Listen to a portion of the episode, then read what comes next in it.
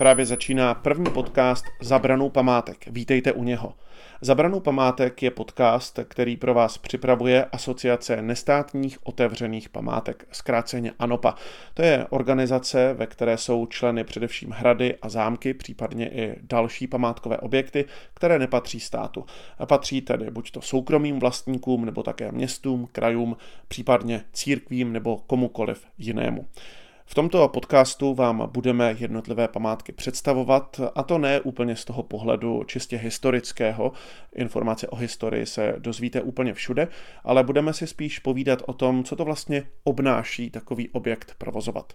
Já jsem Martin Karlík, občas pracuji jako průvodce na hradech a zámcích a budu si povídat s jednotlivými kastelány, případně vlastníky nebo správci těch objektů. Úplně první podcast Zabranou památek nás zavedl na Moravu. Dá se možná říct na Jižní Moravu. My se považujeme za Moravu. Nechtěl bych rozdělovat Moravu na jižní, střední či severní. Arcibiskupský zámek a zahrady v Kroměříži je právě ve středu Moravy. Ležíme na řece Moravě a s, řekl bych, že spíš patříme k Hané. Takže tedy z Hané zdravíme z Kroměříže a tohle byl už Jiří Uhlíř, který je ředitelem zprávy zdejšího zámku. Vy tady máte ředitele Kastelána, máte tady takovou složitější strukturu, ale u vás je hodně věcí, dá se říct, složitějších, protože vy jste církevní zámek. Co to vlastně znamená a od kdy to tak je, že patříte církvi? Arcibiskupský zámek vždycky patřil arcibiskupství Olomouckému. Tohle sídlo bylo vybudováno a vlastně má kontinuální historii v rámci, v rámci zprávy eh, církevní. A akorát v rámci restituční nároku eh, byl fakticky předán a spravován eh, minulý rok v únoru a od té doby je založený zapsaný ústav, který právě spravuje arcibiskupský zámek a zahrady v Kroměříži, takže od loňského února. Jak složité bylo vůbec to předání? Protože kdyby to byl takový nějaký malý zámeček eh, někde v neznámé vesničce, tak eh, to je možná jenom o nějakém přepsání na katastru, o předání pár papírů, pár klíčů, ale tady to je docela rozsáhlý areál, navíc památka UNESCO, takže to nebylo úplně jednoduché, tuším. Určitě to nebylo jednoduché, jednak se přebírali část personálu, část lidí od eh, Národní památkového ústavu a celé to předání proběhlo velice, řekl bych, jako důstojně a, a s velice na dobré úrovní s Národním památkovým ústavem.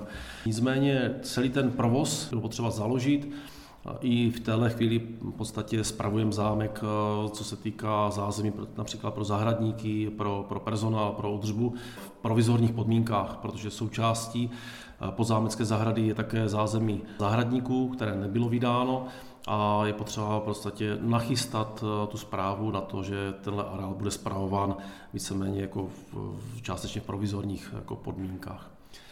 A jinak eh, je to opravdu rozsáhlý areál, protože jenom podzámecká zahrada eh, má přes 60 hektarů parku a památka UNESCO možná jako mluví za vše, je to, je to opravdu velký komplex. V současné době spravujeme například střechu, děláme novou střechu a je to jedna z největších eh, trámových konstrukcí široko daleko v rámci Evropy.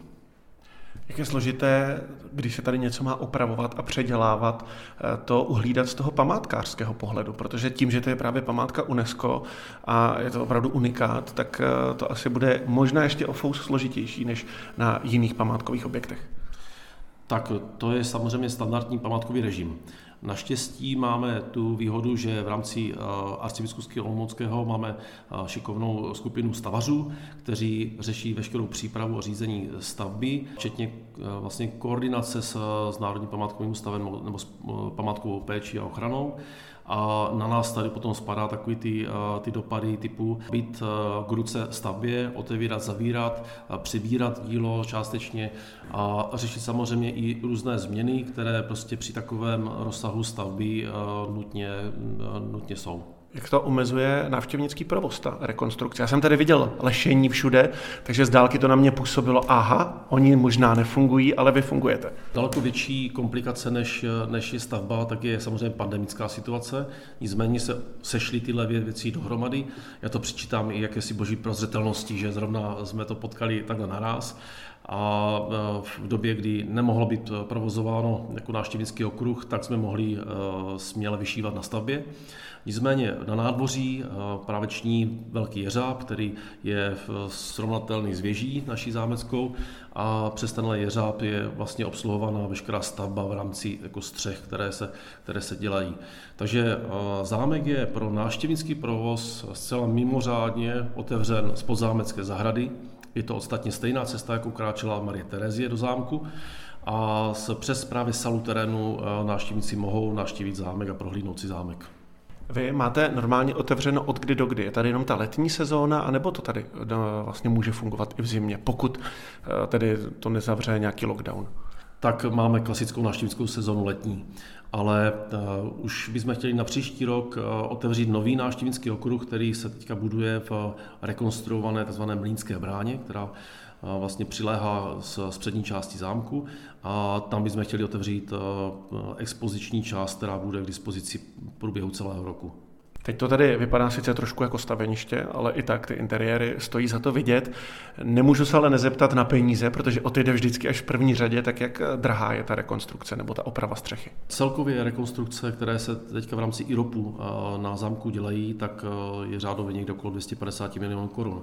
A není, není to jenom vlastně nakonec kompletní rekonstrukce střechy, je v tom i v rámci zámku také restaurátorské věci v rámci sněmovního sálu, který u nás je jeden největších sálů a nejkrásnější sálů v rámci střední Evropy, ale je to také rekonstrukce podzámecké zahrady. Těch činností navazujících je mnohem víc než jenom střecha. Tím se dostáváme k další věci, kterou tady máte, a to sice, že kromě vlastního zámku, kde jsou průvodci a je možné se podívat do zámku, tak vyvíjíte i další činnost, což je tedy výroba vína. Co ještě všechno obstaráváte? Výrobu vína ostarává vlastně druhá organizace, která se jmenuje Arcibiskupské zámecké víno. A kromě toho, co zpráva zámku dělá, tak je to samozřejmě jak provoz vlastní e, zámku, vlastního objektu, nebo objektu, který máme ve správě, tak i zpráva celého, celého parku, tak, aby byl volně přístupný návštěvníkům, aby byl bezpečný. A kromě toho vytváříme destinaci cestovního ruchu, proto jsem vás zval na Moravu. Přijďte na Moravu, protože to není jenom zámek v Kroměříži, ale v těch památek v rámci Olomouckého arcibiskupství máme víc. Je to například palác, arcibiskupský palác v Olomouci, a vůbec celá destinace Olomouc s, s taky památky UNESCO se sloupem nejsvětější trojice, ale kromě sloupu je to také například dom svatého Václava s kryptou, je to například nově zrekonstruovaná věž kostele svatého Mořice, která dneska jsem byl na ní a musím říct, že je velice pěkně opravená a je to super výlet, zvlášť v těchto dnech, když je krásný rozlet, tak vidíte až na Praděd a z druhé strany až na Chřibí. A kromě toho máme samozřejmě i kapli Sarkandrovou kapli, kde byla bývalá mučírna, kde byl mučen Jan Sarkandr. No a v tom širším okruhu nabízíme možnost návštěvy například svatého Kopečku, kde byla nová expozice a v rámci těch našich objektů, takzvaných moravských, těch nejvýznamnějších, tak to je právě Olomouc, eh, Kroměříž a když půjdete dál po, po řece Moravě, tak Velehrad jako poutní místo a eh, bývalý klášter, který je také návštěvnický otevřen. Spousta lidí chce také strávit noc na zámku, to je u vás možné? Strávit noc na zámku pracovně, to je možné. Je to běžné poslední dobou, což mě mrzí velice ale náštěvnicky zatím ne a ani to nepředpokládáme, byť tady máme, bývalo to vlastně letní sídlo olomouckých biskupů, tak tady máme jeden z vlastně z, z náštěvnických eh, z okruhů se týká letního bytu a podobně, ale uh, ubytování, jak vůbec Kroměříží, tak, uh, a nebo vůbec té destinaci naší, tak se otvírá možnost ubytování například na parách. Opravdu Olomoucká arcidiecéze sahá od Pravenu Moravy, od Kralického sněžníku, přes eh, Šumpersko, Olomoucko, přes Kroměříž dolů směrem na Velehrad, eh, na, na Chřibí, až dolů vlastně k Veselí na Moravě, v Břeclavi. Takže eh, far, které se nabízí a které umožňují návštěvníkům, poutníkům ubytování, je řada. Bude k tomu vznikat i takový informační portál. Dále nabízíme možnost ubytování například v rámci našich loveckých chat. Už chápu, proč jste říkal, že jste Morava, že to nechcete dělit, protože velká část Moravy spadá pod Olomouckou arcidiecézi. Tady v Kroměříži jsou vlastně dvě velké zahrady nebo dva velké parky. Ten jeden je váš a ten druhý váš není. Ale lidi, když sem přijedou, tak to asi tolik úplně nerozlišují, protože chtějí prostě vidět eh, zajímavý park. Funguje nějaká spolupráce, kooperace, nebo vlastně fungujete nezávisle na sobě a turistům to může být tak nějak jedno? Rozhodně nechceme, aby bylo z čehokoliv patrno, že se jedná o památku, která má více eh, majitelů. Protože celý komplex památky UNESCO v Kroměříži eh, jednak je vlastně nebo provozován Národním památkovým ústavem Květná zahrada a my spravujeme zámek a podzámeckou zahradu. A k tomu komplexu patří i tzv. Maxův dvůr, který je, který je ve vlastnictví Zlínského kraje například. A celou tu památku vnímám jako jeden komplex, jednu, jednu památku. Na různých úrovních jsou i spolupráce s Květnou zahradou například, tak aby jsme návštěvníky pozvali do Kroměříže a nabídli možnost zhlédnutí jak zámku, tak třeba i té květné zahrady.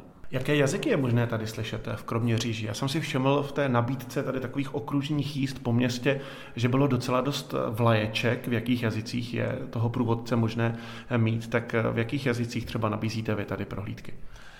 Standardně je samozřejmě čeština, angličtina, je možné němčiny, ale protože vlastně minulý rok se turistům zahraničím nedalo moc jako využít, protože prostě byla zavřena hranice, ale jsme památka UNESCO a jako taková je vyhledávána také z, z různých azijských zemí a podobně.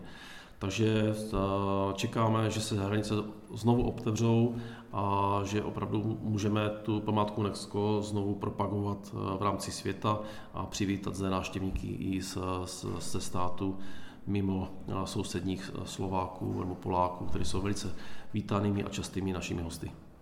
U vás se chodí klasicky s průvodcem, nebo máte třeba nějakou část, kde se jde bez průvodce, případně s nějakými audioguidy?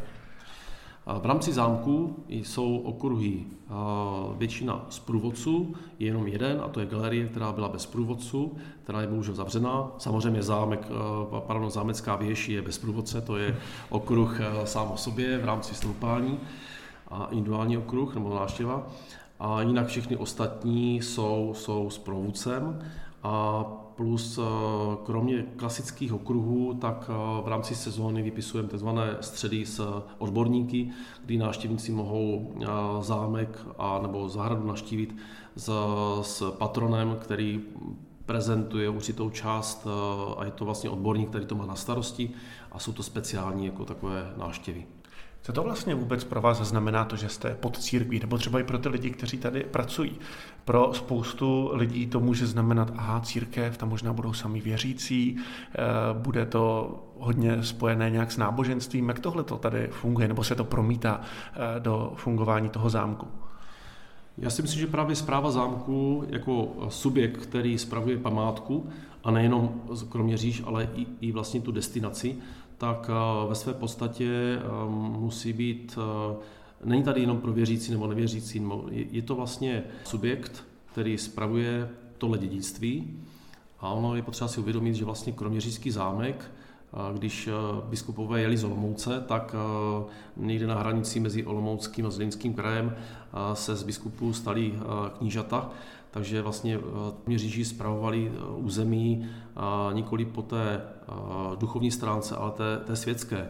Takže tady na zámku v podstatě moc artefaktů církevních není. Tak to vnímám i spojení a odkaz zakladatele jednoho, a to byl Karel Lichtenstein Kastekorn, který vlastně dal zahrady a, a parky k užívání návštěvníkům a otevřel je. Vlastně tohle dílo otevřel pro všechny návštěvníky, aby brali užitek či požitek z těchto zahrad. Tenhle odkaz bychom chtěli dál také rozšiřovat. Proto se obracíme na veřejnost a hledáme, jak bychom tuhle, tuhle zahradu dokázali ufinancovat, aby byla stále krásná a aby byla hlavně provozně bezpečná. A co se týče toho vlastního návštěvnického okruhu nebo těch okruhů, tak ty si dokážou na sebe tady eh, vydělat. To vám tady nějak funguje, pokud tady samozřejmě není lockdown. To je nachystáno tak, aby jsme větší část zprávy zámku dokázali ufinancovat právě z toho návštěvnického provozu. Ono je to eh, velice jako složité, jak v době lockdownu, tak v době, kdy se staví a opravuje zámek. Ale nicméně ten cíl je, aby zpráva zámku si na sebe vydělala. Zámek není jenom o tom, že tady stojí nějaký dům, ale taky o akcích, které se pořádají. Tak co tady všechno chystáte a připravujete k vidění? Ano, není to jenom o návštěvnických okruzích, je to také o kulturním životě vůbec Kroměříži, protože zámek Kroměříž bylo tím místem setkávání nejenom významných osobností, ale také setkávání při hudbě, při umění. Proto chystáme řadu eh, kulturních věcí, ať už jsou to v nájmu, nebo sami produkujeme.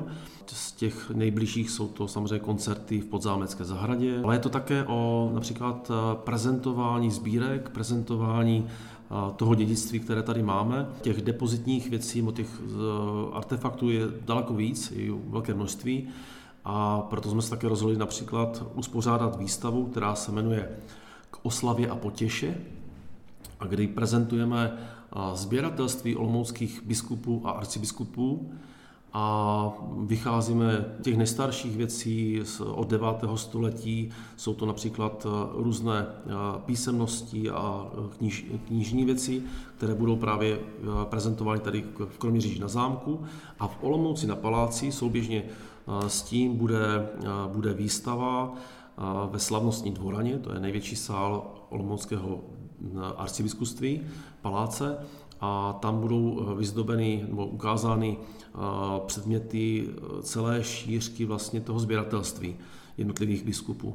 Takže od různých obrazů, které normálně nejsou například vidění, přes předměty, jako jsou různé speciální soupravy nábytku, přes umění užitné, jako různé vázy a podobné věci, přes různé řezby ze slonoviny například a dary, které vlastně z tohohle materiálu arcibiskupský má.